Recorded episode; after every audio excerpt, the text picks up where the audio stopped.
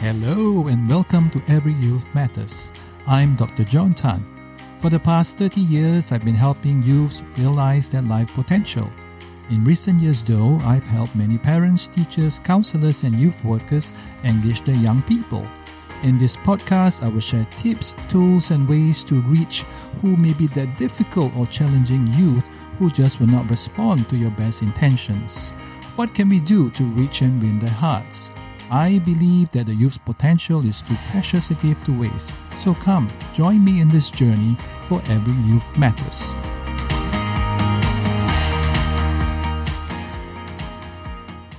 Welcome to Every Youth Matters. This is Dr. John Tan. And in this episode, I continue the second part of a two part podcast from pain to purpose. Well, in the previous podcast, you heard me share the story, the very painful story actually, about a tragedy that happened in my family, a murder of my sister in law. And I was sharing with you that choices that a young person makes sometimes can have very, very painful, you know, results or consequences, not just for one person, but for many.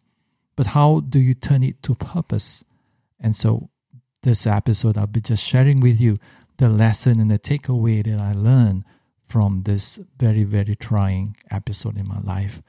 Well, as I was going through the court trial and as the musings on my head was about why would a young person make such terrible choices? And I believe it perhaps wasn't made in a moment's um, decision, but it was actually accumulation of maybe years of um, just smaller decisions that um, did not end up positively.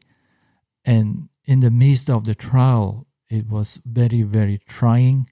It was very painful for me to, uh, and also for my family members to go through and to sit through and listen to all kinds of um, stories being told to kind of like rationalize and give reasons or what we see excuses for such a terrible, tragic act to happen. And one of the questions that um, was put forth to the accused was uh, where he got his education. And when he answered and he named the school in which he had gone through, I can tell you that my heart just sank. My heart just sank, and I I just felt a kind of like a rush of nausea almost overcoming me because the name of the school was a school that I was very familiar with. In fact, it was a school that I had served some time there as a counselor.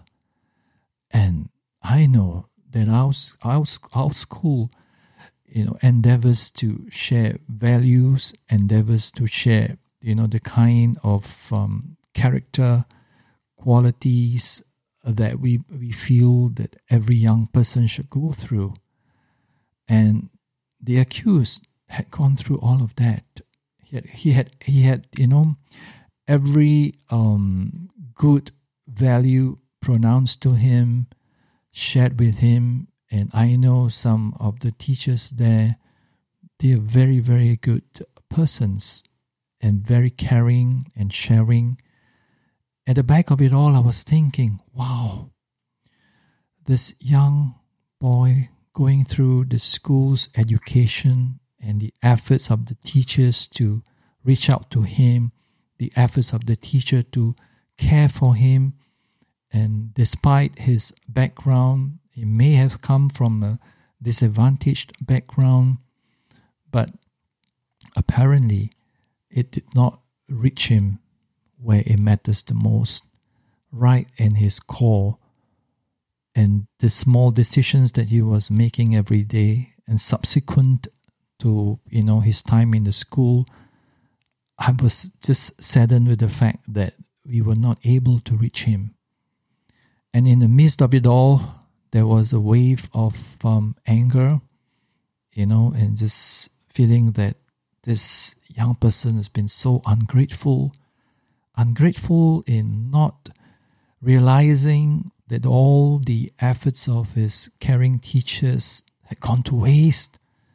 He was just totally not reflective at all of all the outcomes that we had hoped for every single one of the students going through the school.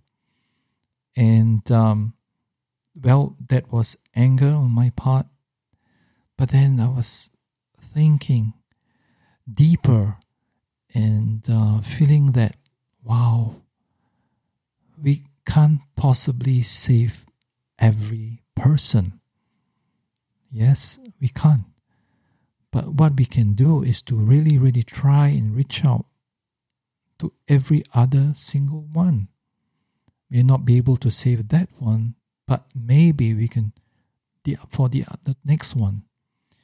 And so I felt that the values that we were trying to uh, imbue in these young people, we will try, we will not stop trying. We will not stop trying. We will do our best. But that's it.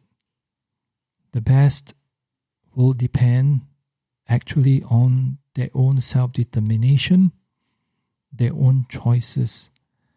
And so the trial came at a time where I was thinking of um, moving to another country to further my education and to perhaps continue my career there. But um, because of this episode, and in fact, the revelation I had that when a child goes wayward or takes up the wrong path, many people might suffer because of that. And thus, what can we do to help or to even prevent such pain and tragedy from unfolding in the future? I feel that all the more, all the more, there must be adults, caring adults, concerned adults involved in enveloping the environment of these young people with positivity and trying out with um, just trying out to you know just be a friend be a nurturer be a guide be a mentor so that by our role modeling and by our sharing these young people might see the difference. They might see wow this might be a possible way for them and therefore they will go for it and so while the lesson was very, very painfully, painfully extracted for me as I sat through and I overcame my initial waves of disgust, denial, even to some point, anger. I reached some resolution that, hmm, okay, if I were to carry on wallowing in anger and self pity, it will result in more negativity. But through this tragedy, in taking the lessons and just covering them for future positivity, I feel that I felt that that was the path I was called to take. And so I um, changed or modified my plans a little. Instead of um, just relocating, I, you know, went on a um, different program that required me to travel every year to my campus and then come back and still be with family so that we can continue um, the work that we were doing with young people. And so I felt the takeaway that I had, even from such tragic circumstances, was that um, the life the potential, the life potential of a young person is too precious a gift to waste. And even though he may come from disadvantaged or, you know, perhaps underprivileged backgrounds, we all the more we as young as as concerned adults must work our best for these young people that we can model to them the kind of love, the concern, the values that um, we can, you know, just share with them for a better future. And so that was my journey from pain to purpose. And it has already been like two decades since that, you know, tragic circumstance. And I'm still in this um, business and of uh, helping young people. I believe that um, looking back then, that purpose that was extricated from pain itself, in itself, must have had a purpose. And I feel that um, in just sharing this with all of you in this episode, I hope that it might inspire you to overcome whatever you have and just change that into a purpose that will be for the overall good for others as well. And so once again, I thank you so much for you know just bearing with me in this part of the journey, and I look forward to you. I mean, to just have you in my next episode when I'll be talking about what we can do, what we can do as adults to just you know invest our time in that one one youth that will make and you know change his or her life. Thank you so much. Thank you so much for joining me today. It's been really great having you on board. And if you have not already done so, be sure to visit me at drjohntan.com. That is drjohntan.com. While there, do subscribe to every Youth Matters show.